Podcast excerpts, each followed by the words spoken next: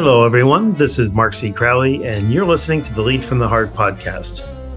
My guest today is Dr. Esther Wojcicki. She's a high school journalism teacher from Palo Alto High School in California, and also happens to be one of the most remarkable people we've ever had on the podcast. You see, Esther has proved to be a masterful parent when it comes to producing highly successful adults. She raised three daughters, all of whom grew up to become uncommonly accomplished. Susan is the CEO of YouTube. Janet is a Fulbright scholarship-winning professor at the UC San Francisco Medical School, and Anne is the co-founder and CEO of genetic testing company 23andMe. So I hope the question that's running through your mind right now is, what were the unique things this mother did that influenced all of her children to flourishing like this? And I hope you're asking yourself this question whether or not you're a parent yourself.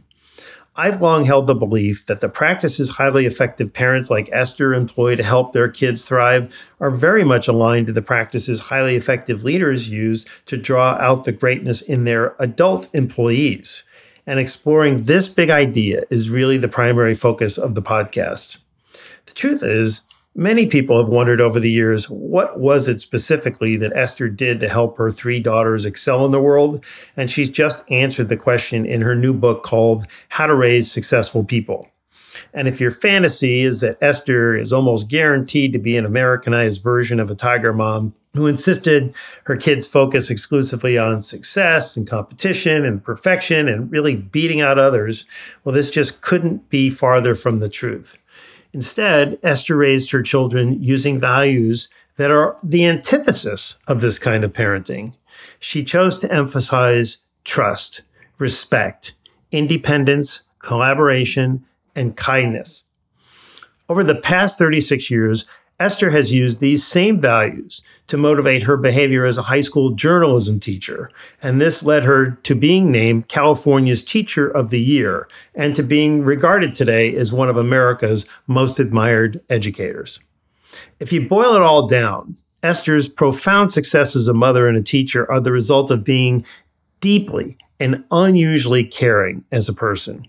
And because caring is one of the essential themes of this podcast, we're about to dig into how she discovered that caring about others would produce such incomparable leadership success. It is a joy and an honor to welcome you to the podcast, Esther Wojcicki. Thank you so much for including me and interviewing me. I'm very happy to be here. Well, thank you. I have read your book and learned you had an upbringing, let's just say, that was very, very different from the one that your daughters had and much more painful. You grew up with very little in a one-bedroom apartment on New York's Lower East Side. You saw your 16-month-old brother die after swallowing a bottle of aspirin pills, and largely because he was refused treatment at several hospitals because your parents lacked the money to pay. And as a girl, you were treated by your parents as being inferior to all the boys. So let's start there. Tell us a little about these experiences and how they influenced you when you had children and students of your own. So these experiences were not the types of experience I would recommend for anybody, although they did have somewhat of a positive outcome on me. I grew up in a very poor family, an immigrant family. And one of the most painful parts of my childhood was the death of my youngest brother. And he died because he ate quite a few, I don't know how many, aspirin out of a bottle of aspirin. And then when my mother called the doctor, clearly he didn't listen. I don't know what he was thinking, because he advised her to put him to bed and to see how he would be in a couple of hours. Well, I think anybody who knows anything knows that if you eat a poison that you should get rid of it, you should remove it in some way, and you shouldn't just wait around and see how you're going to be in a few hours. Anyway, being an immigrant and not confident at all in her own abilities or her own common sense, she followed the doctor's advice, and in a few hours he was violently ill. Then we went from hospital to hospital to try to get him treated, and we really couldn't do it, you know, because we didn't have proof of payment. So one of the things that I learned as a result of this was that, number one, I didn't want to live in poverty. Number two was that I did not want, and I could not believe people no matter what they said, no matter what their title was, no matter how educated they seemed to be, I couldn't believe what they said unless I checked it myself. And so being a poor kid, not having a lot of access to entertainment or any other things, we didn't travel, we didn't do much of anything. I spent most of my time in what was the most entertaining place around and was free, the local public library. And it turns out that's a really great place. There were a lot of books that I could read. There was a lot of people, the librarians that I became friends with. It was a really great place for me. And then I realized in doing that, that one of the most valuable things that I could do to get out of poverty was to be educated. And that's what happened to me. And that's why I became really passionate about the power of education and enabling anybody to get out of poverty. And that's how I ended up doing what I'm doing today and how I ended up as a teacher.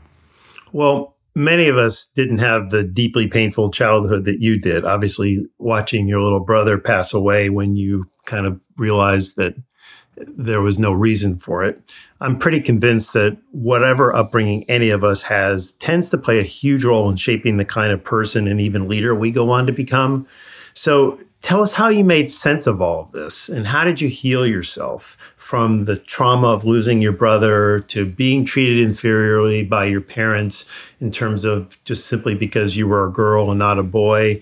And what was your process in healing this and coming to know yourself so securely? Well, it was not on the conscious level. You know, as children, it's not on the conscious level. It was just, I knew I had to get out of poverty. I knew I did not like being treated as a second-class citizen just because I was a girl. I knew that there must be a better way. I looked around, I saw other people. They all seemed to be in much better situation. And so I said to myself, there were two options. One was that I was going to try to get out in the best way possible. And the other was I was just going to be sad and depressed and angry about my situation as it was. And I didn't say that to myself. I just felt it.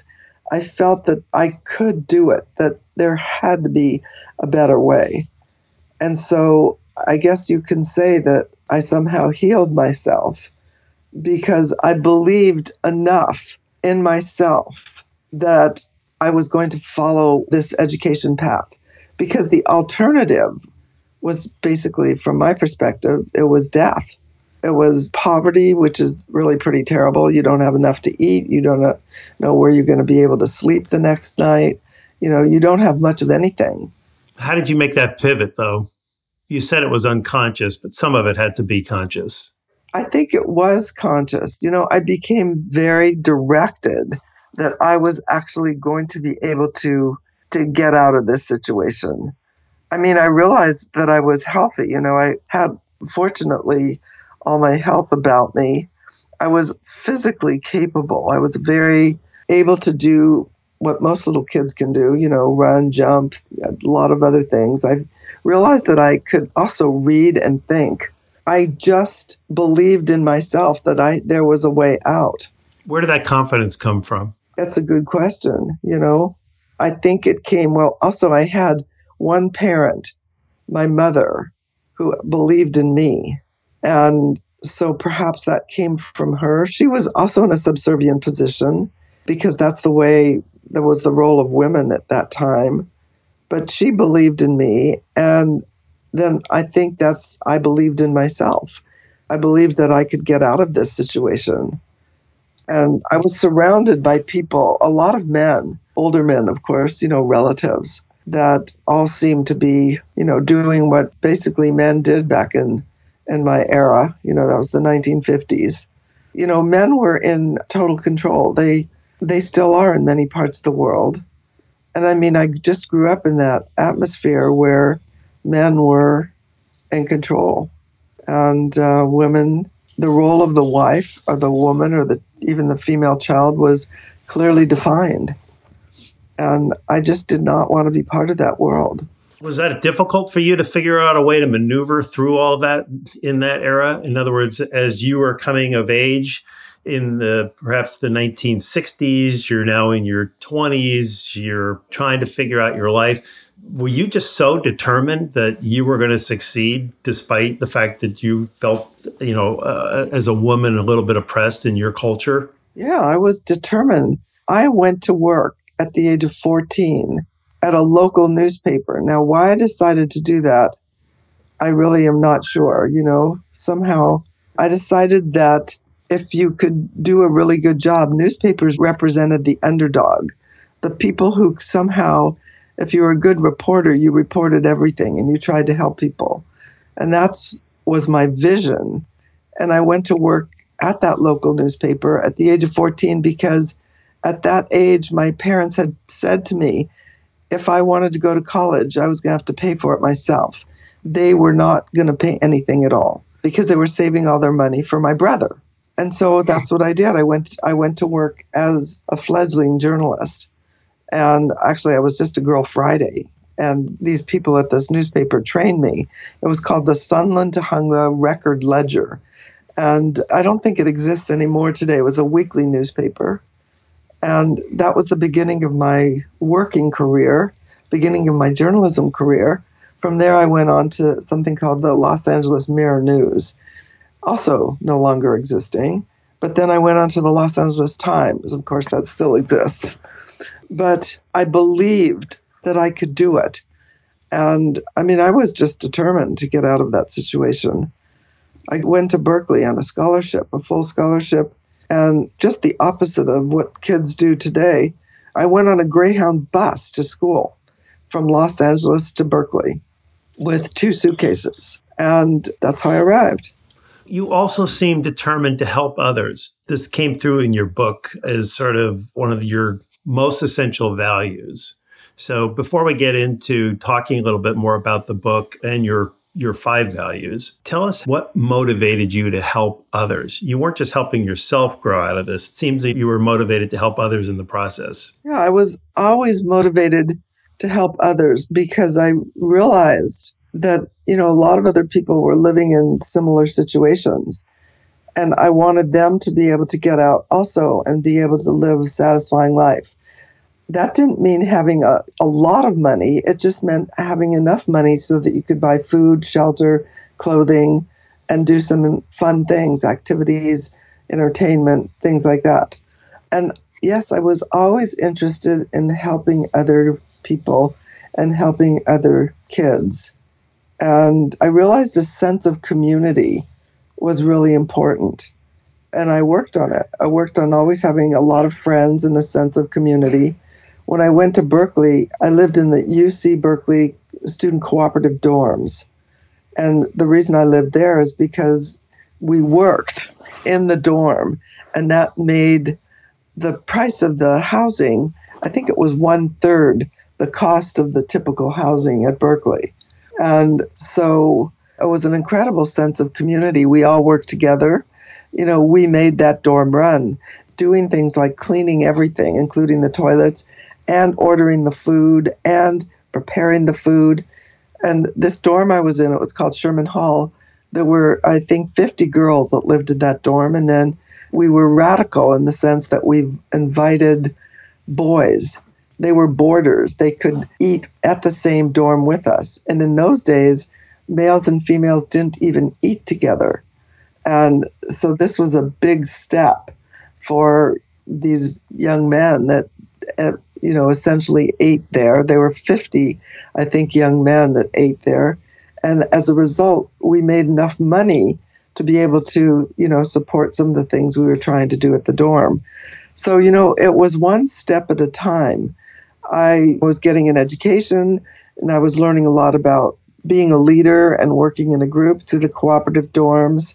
And then there was a lot of pressure on me to get married, tremendous pressure, because, in the Jewish religion, that's what girls do. They get married. They're not educated. So I got married really early, and I had just turned 21 when I got married. And fortunately, I married a really good guy who I'm still married to today.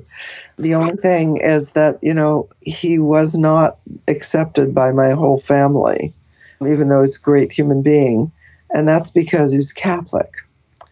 And you know how Orthodox Jews don't like Catholics. Well, anyway, so half my family disowned me for doing that. So it was, you know, I'm telling you, it was a struggle. It was not easy. And I just want to remind all those people out there who are, you know, in some sense struggling. Life is a struggle. You just have to be optimistic and you have to keep at it. And, you know, it will get better if you just keep on the path. Your goal, my goal was to be educated and have a job, have a house, and have food to eat. And I succeeded in doing all of those, actually more than my wildest dreams ever. I'm thrilled, but I'm also happy to keep teaching. That's why I continue to teach, because I think that I'm offering to young people the same skills that I learned and I developed in order to be able to have a good life. Well, let's talk a little bit about that. First of all, I'm really glad that you called out. It was very encouraging what you just said. And I think Scott Peck said many years ago, life is difficult. And I think at any given point, people are struggling and need encouragement. And having a sense of optimism that you can triumph over difficult situations is something that's day to day for a lot of people, for all of us. You know, sometimes you just go, is my life working? Am I doing okay? You know, and just having a sense that you can triumph over some really tragic kinds of situations is very encouraging. So thank you for that. And you mentioned leadership, and I want to transition into that. Your book is about parenting, and you are a remarkable parent. And rather than apply your 5 values to raising successful children, which you've done, I'm hoping that we can pivot into a discussion around how these same values can help leaders achieve far greater success in how they manage adults. That's the whole premise of the podcast. And we did discuss a little bit, you know, for just a few seconds before we started. So I know you're okay with that. So let's begin with the high level question. How did you discover that these values of trust and respect, independence, collaboration, and kindness would be your primary tools of your trade? I realized that these are the primary tools. TRIC is what the acronym to help you remember it. When I was teaching, when I was first teaching, the question was like, why was I so successful? I actually didn't really know why I was so successful. I had to ask my students what I was doing, or why were they taking my course? I remember asking year after year, like, so what was so great about this class? The first time I got the answer, I actually didn't believe it, because they said, well, the reason we're taking it is because you trust us. You know, that just did not ring a bell. I thought to myself, must be because of the curriculum, you know, or it must be something that, you know, my way of explaining things, or I really did not understand it. But it took several years of students saying the same thing for me to realize that trust and respect, respect for student ideas, trusting them to come up with ideas that they thought and I thought were acceptable or good, actually, was the key. And that they loved to be trusted and respected. As a matter of fact, they loved it so much that they told their friends about it. And then, you know, my program grew from my original 19 or 20 kids in 1984 to hundreds of kids that wanted to take the program. And I realized that there must be something about this trust thing that they're talking about. And then in 2014, I did a TED Talk, and they asked me to come up with, like, what was it about my classes that seemed to be attracting everybody? And I came up with this acronym at that point. Before that, I had realized that trust and respect was really important. And then the acronym includes independence and collaboration and kindness. And I realized that that just filled out the entire pedagogy, the entire way that I was treating students. And it made a lot of sense. And then I ran this idea by my class, and they thought it was a good idea. They liked it. And so then I also realized, this was back in the 1990s, I realized that those values really made a huge difference. And when Google started, I realized that one of the things they were doing when they first started was that they were hiring the best people they could find and then trusting them and respecting them. And I thought, this is the way to do it. And then in addition, they were giving them a lot of independence. Collaboration is the key at Google. That's what they do. And they treat them with kindness. They don't fire you at Google if you get tired of your job. They just ask you to look around and see what else in the company you might want to do. And it all made sense to me. So that is something that happens not just in your school and not just in your home, which is what I talk about in the book, but it happens in business.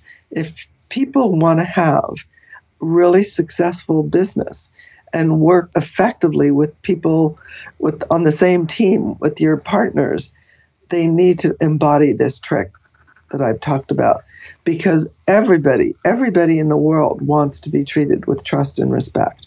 That is the number one thing that everybody's trying to get. And that's why they all want money. They want money because somehow they're going to be able to buy something which they will then wear, which will then indicate that they should be treated with respect. And I say to myself, well, let's just treat everybody that way. Let's treat our employees. You know, if you're an employer, let's treat your colleagues with trust and respect. We're all going to achieve our goals much more effectively.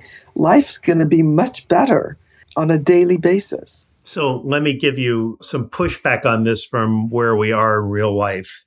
Just last year, the Edelman Trust Barometer showed that trust in America, we have an audience all over the world, but specifically in America, it had its steepest one-year decline in history.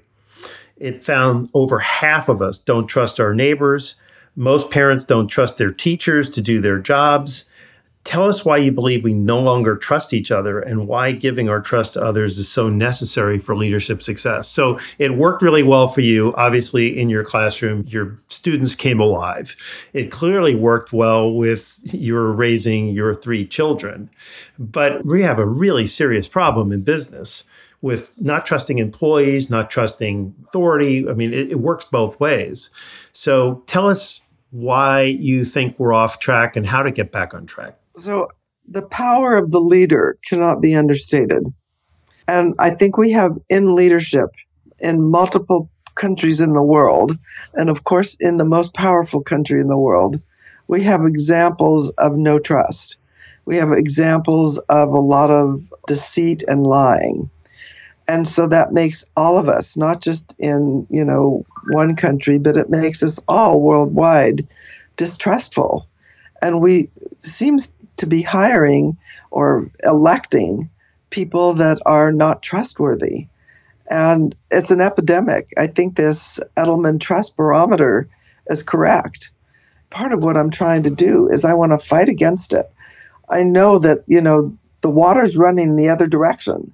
But some of us have to stop that and say that the way that the world is going to work the best is when we have leaders who are responsible, who tell the truth, and who are trustworthy that we can model on.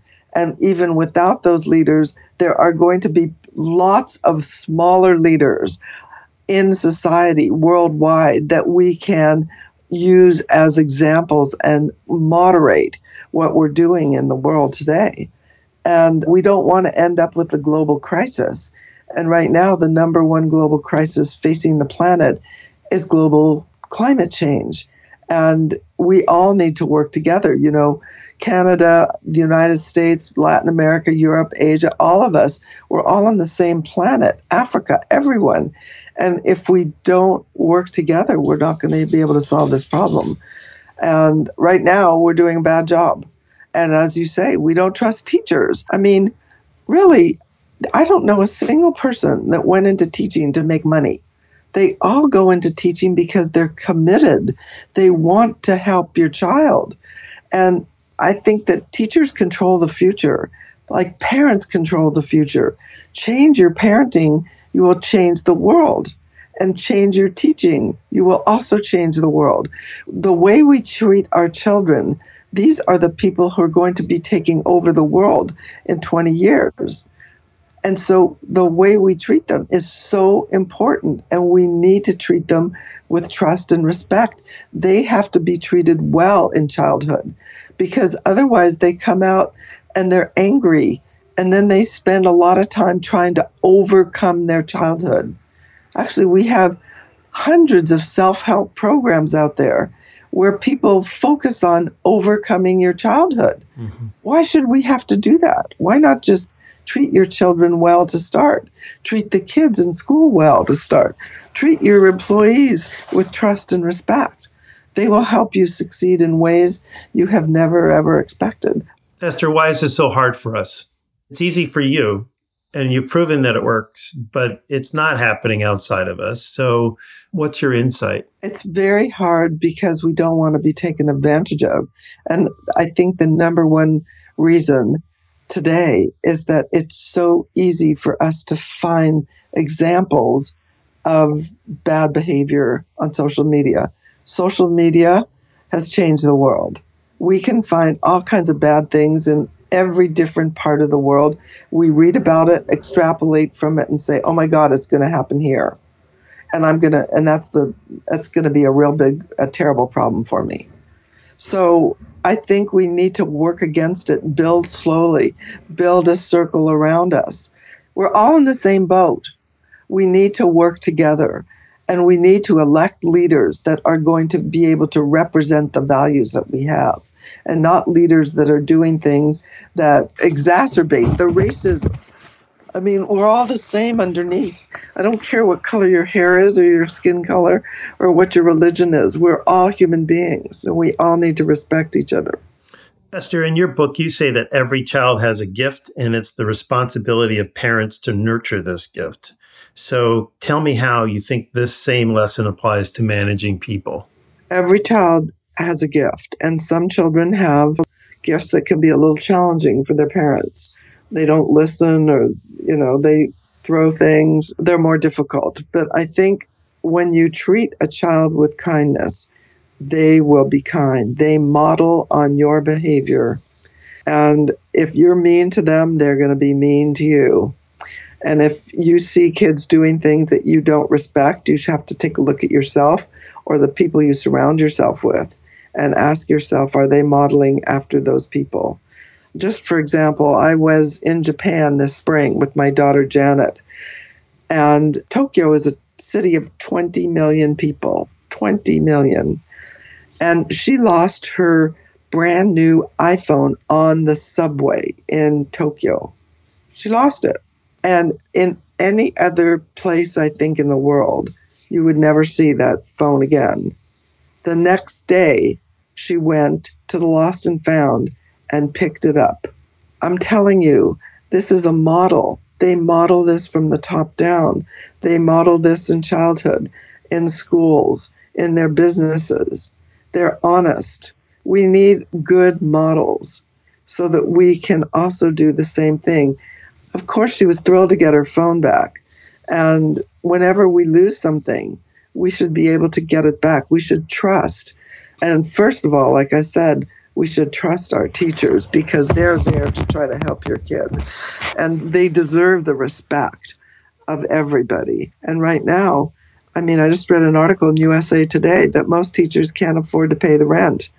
We're paying them such a low salary, which is really, it shows complete disrespect for teachers. In the preface of your book, your children, your three daughters, wrote that you taught them independence. You taught them to believe in themselves and to make decisions. And you also referenced the fact that this is very much part of Google's culture. So tell us why feelings of independence are so powerful for human beings, children and adults alike. Independence is the key. If you feel you can do something, you can. And the only way you get this feeling of independence is by doing it. If your mother or father gives you an opportunity to do something yourself, let's say, you're taking an antibiotic and you have to take it every 4 hours, and you learn how to do it yourself, you're going to feel much more empowered and independent than if you're constantly having to have somebody do it for you. And I believe that kids are much more capable at an earlier age than a lot of people think. And that's what I did with my children. My goal was to teach them to be independent early on. And I think we have a society now where we're kids are much more dependent than they used to be because parents are very concerned about how safe their kids are. And they have the tools now to make sure that they are, quote, safe all the time. We can actually track our kids all the time. As a matter of fact, if you go online, you can find 2019 number 1 through number 20 top ways to track your children. Apps that you could get on the App Store where you can follow your kids all the time to make sure that they're doing what you told them to do and make sure where they are. That's because we don't trust. And do you know what that does to your kid? It violates their privacy. They know they're being tracked all the time. In a world where we need to rethink what we're doing and the way we're training our children and the way we're treating our teachers and the way that we are just behaving with trust in general, and especially in the business world. I mean, if you want to find the companies that are doing the best in the world, you just should take a look at how they treat their employees. Just look at like Google and Apple. These companies, they trust and respect their employees. They're great models for all of us. I just happened to read something this weekend that said that this is an astonishing number. 25% of incoming freshmen in college are on some kind of anxiety or depression prescribed medication. Is this a reflection of the independence piece that you just described? In other words, this monitoring, this micromanagement of children. Do you have an opinion on that? This is a result of it. These kids are so fearful that they need to take anti-anxiety pills. Yep, it's a result of the helicopter parenting syndrome. We have more anxious kids.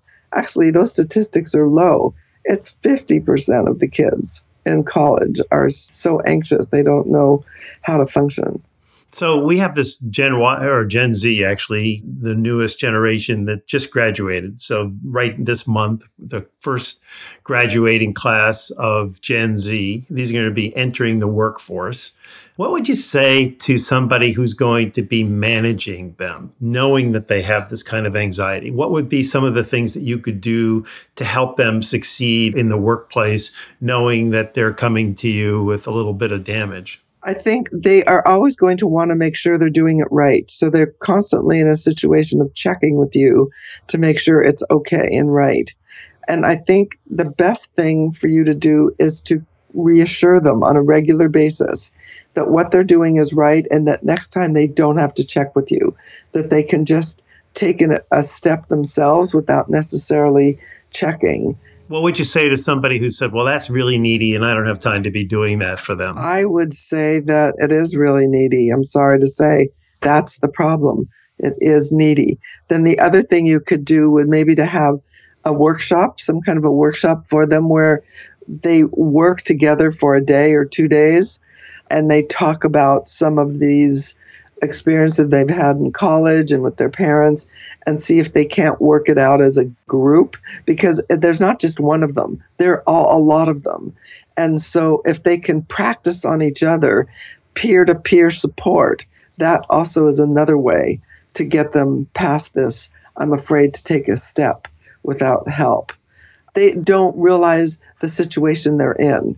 So if you can have workshops that help them understand that, then you can work with, I don't know, 10 or 50 of them at a time, I would say. Yeah, I wouldn't make it really huge, but maybe a group of 25 to 50 people at once. I know that Google even has workshops for their employees talking about the power of collaboration and teaching them how to collaborate more effectively. You know, I would do that in smaller companies and the same program. But from a management standpoint, you're saying we need to just accept where they're coming from and be more caring, be intentionally more supportive versus just letting them figure it out on their own. Well, it's going to be more effective to do it the way I suggested, as opposed to letting them figure it out on their own, because that could take years. You know, one of the things that struck me, you mentioned this whole idea of safety and of parents being very concerned about the safety of their kids. But you did something that you wrote about in the book, which I actually kind of loved. It was you took your grandkids to Target and you gave them the money and they were going to buy their school supplies. And you basically let them go into the store and spend a half an hour by themselves without you not only supervising and directing, but you weren't even in the store. You were outside, sitting in your car, waiting for them. And one of your daughters, their parent, was furious at you because, you know, how could you possibly let these kids wander around in this dangerous Target store?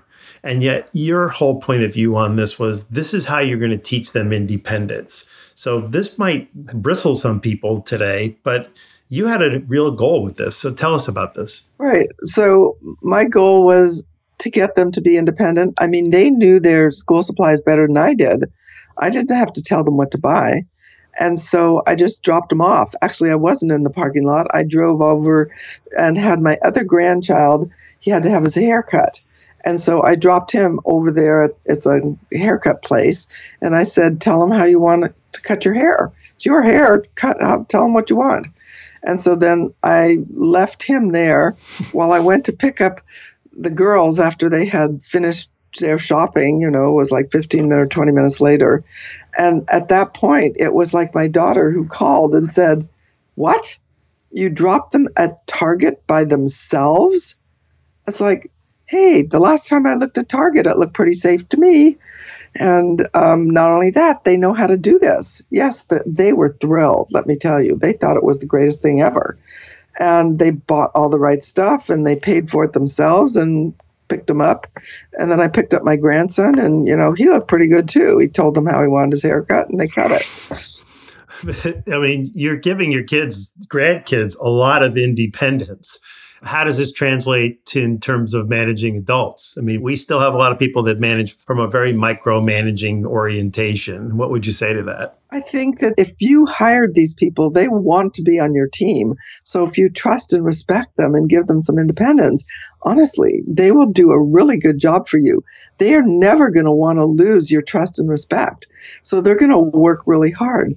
The only time they don't work hard is when they think you don't like them and when they think you don't respect them. Then they get very nervous, and it's hard to work well when you're nervous. And it's hard to work well when you think people don't like you. So I think that all companies should realize that. It's all one continuum. It starts at birth and continues all the way through your life. We're all human beings. We don't separate, you know, oh, now I'm done with school. Now I no longer need that. That's not true. You need it your whole life. You need TRIC your whole life. In your relationships with your spouse, too, by the way. I should mention that's also in the book. Well, I mean, you've just nailed the whole philosophy of this podcast, and it's very untraditional thinking. You know, you think, well, he's a college graduate, or, you know, he's been in the workplace for 6 or 7 years, or she has a PhD, or what have you, that they shouldn't need these kinds of things. And at the end of the day, the kinds of things that you're talking about, caring and kindness and independence, trust, these are values that amplify performance. That's really your whole thesis, isn't it? That's right. It amplifies performance. I mean, my students, they rank at the top of the nation in their publications, in their writing, in their ability to think critically, in their test scores. It's because they are so passionate about what they're doing because they love it, that all those skills come along with it. It's a byproduct of being passionate. So let me challenge that a little bit, because as I was reading the book, I was thinking about, you know, the world that you live in is Silicon Valley, and specifically Palo Alto, one of the wealthier, highly educated, very competitive, right? So you've got a lot of parents pushing their kids to succeed. So what are you undoing from a parent standpoint? It means, in other words, what are you doing to make your kids successful when you might have parents pushing you a little bit harder in a different direction, like make them more competitive and self-focused? And then my other question is, do these values work when you don't have such highly motivated kids? Like, you know, if you took them into middle America somewhere, or, you know, some school that didn't have the affluence and the hard driving motivation from parents to see their kids succeed. Well, let's put it this way. When I first started teaching, I was teaching in a low-income area in San Leandro and in Richmond. And it's interesting, that was before I was teaching in the Palo Alto School District. It was interesting for me to note that those kids also had exactly the same goals. And those values that I used, even though they didn't have a name back then because I didn't know exactly what I was doing, it worked the same way with those kids. They became very motivated. And it was because what I was teaching them to do, I tied into what their interests were. And I enabled them to do something that they actually cared about. It was in an English class that I was doing that, English and social studies classes, because I was relating what I was teaching to the world around them today. That is a lot of what is missing in a lot of curriculum, is that the curriculum does not relate to the world today. So kids are like, why am I studying this? Why am I doing this? I have no idea. And the why, it's important for teachers to explain the why and then show it, not just explain it.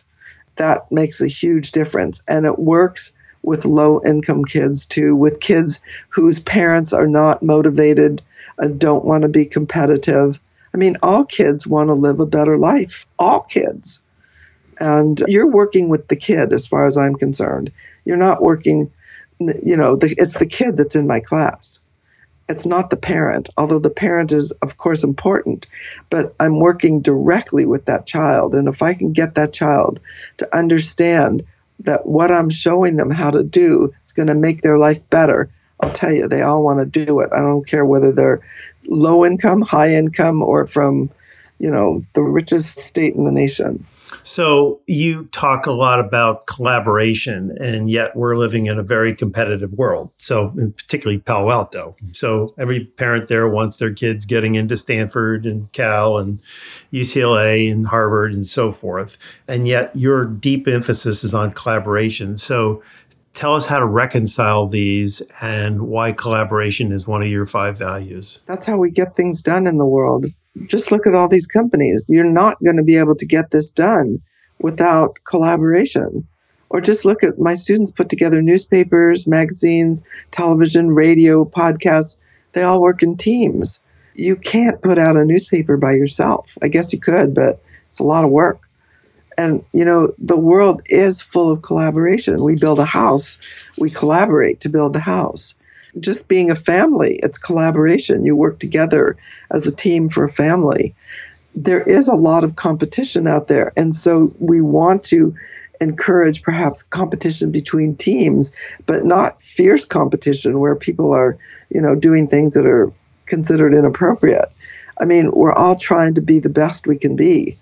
It's best to do it in a team, to work together as a group. It's more effective. Just give examples to people of how effective teams can be.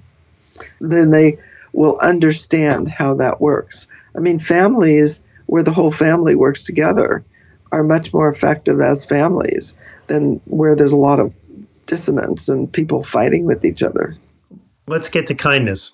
One of the things that I loved in your book, you said, kindness gets results. It makes your life better while improving the lives of everyone around you. So tell us what you learned about kindness. I'll tell you, in a classroom for a teacher, kids might forget what you said, and they might forget the dates, and they might forget a lot of the details, but they will never forget a teacher who was kind to them. Never. You might want to think about that also, you know, in business. We all make mistakes, all of us. And no one's trying to make mistakes, it just happens. And so we try to rectify that mistake. And if you can treat that person with kindness, they will try even harder. And they'll be your friend forever. That is one of the things that I think is really important. And I just remember that from all my interactions with my students. I remember that from all my interactions with my friends and my family.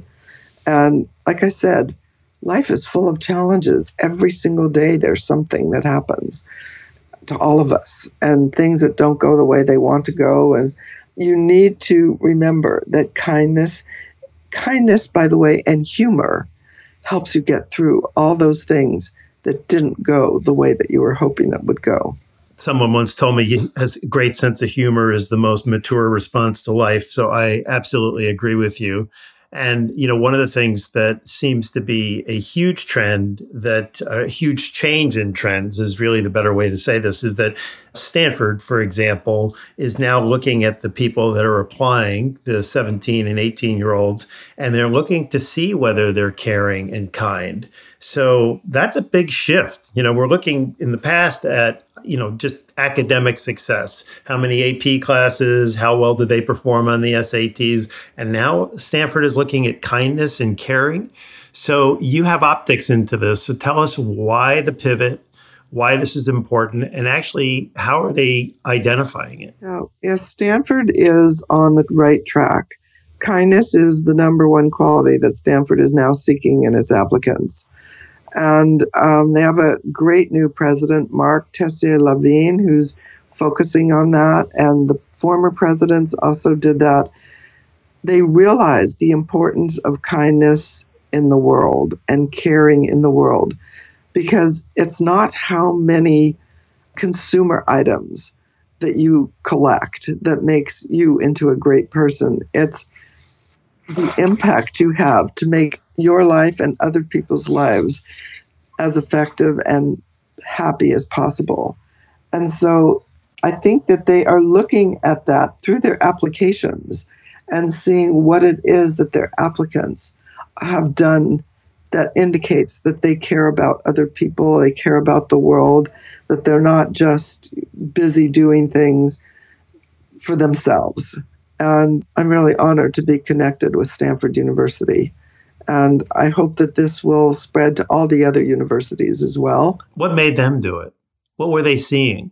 I think they were seeing highly competitive people who were not concerned about making the world a better place. And because, you know, Stanford has been the leader or one of the leaders in all these startups. And the startups are highly competitive. And you want them to be competitive, but you also want them to treat their employees and the rest of the world with kindness. And I think maybe they were seeing that wasn't happening sufficiently. And so they were really working on that. What would you say if somebody listening to this is going, kindness is soft, kindness is weak. You can be kind, but you don't have to lead with it.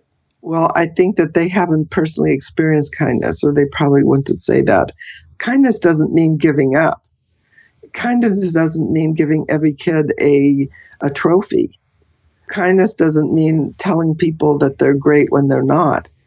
Kindness means forgiving and listening, being understanding, and, you know, giving people a second chance.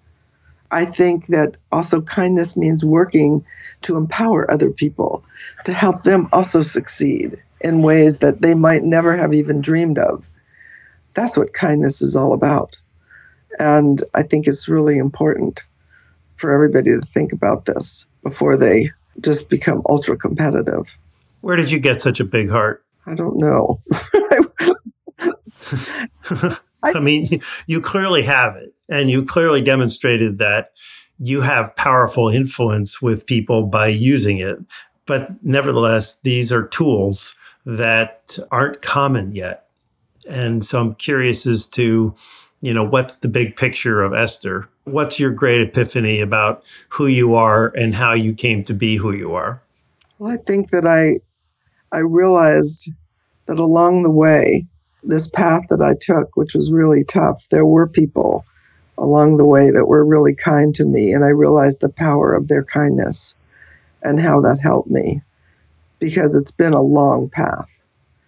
And like I said, every day is a challenge, and as a challenge for everyone, not just me. And so I think that we all need to be kind to each other. That means, you know, little things like just, you know, smiling at people, or, you know, including the custodian in your Christmas parties. Or, I mean, there's so many ways that you can be kind. It's so easy. It doesn't cost anything at all. It's free. So we should probably think more about doing it. You haven't really mentioned your children, and yet they became super high achieving. So one question I have just about that is, was that your goal? In other words, did they become high achieving because of these values, or did you find that your ambition as a mother was to help them become high achieving? My ambition as a mother, number one, I wanted to make them independent. Number two, I wanted to make sure they were never in poverty.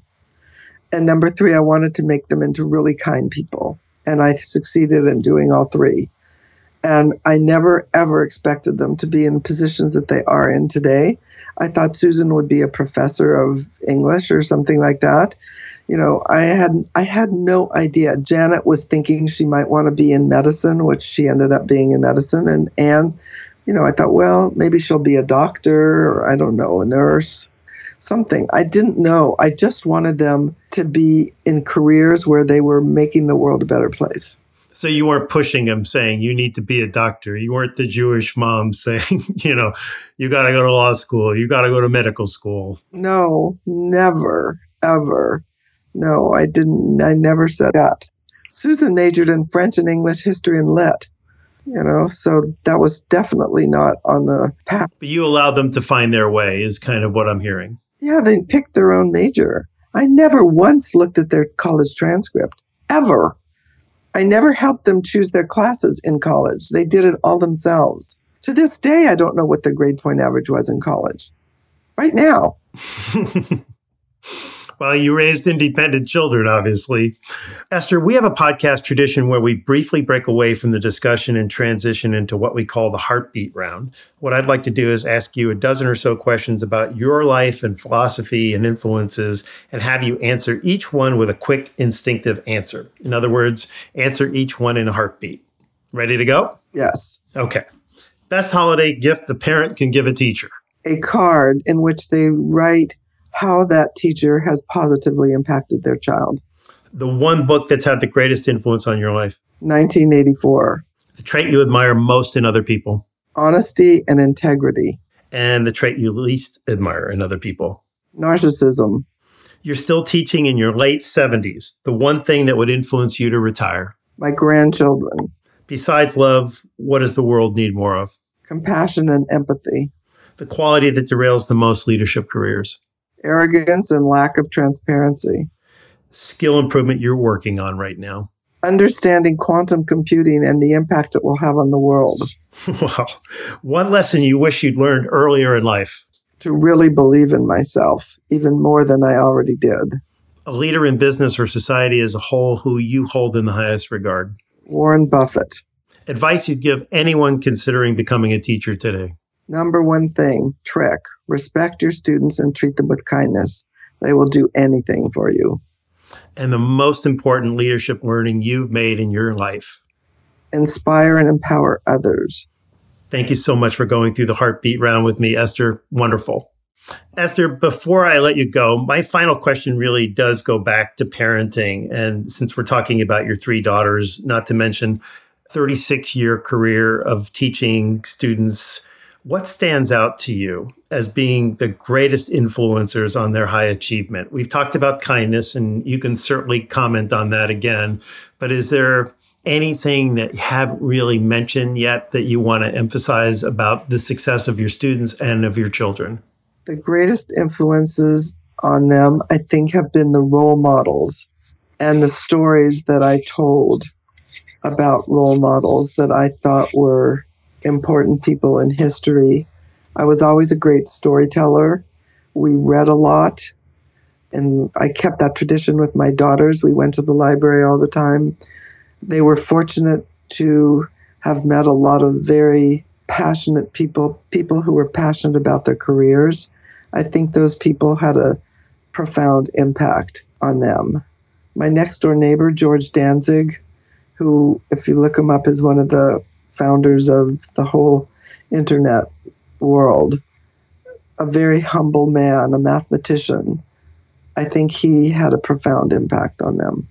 And all the people that we met, you know, we traveled around the world. That was our number one thing. A lot of people bought furniture or possessions. We traveled. I think that also had a profound impact on them.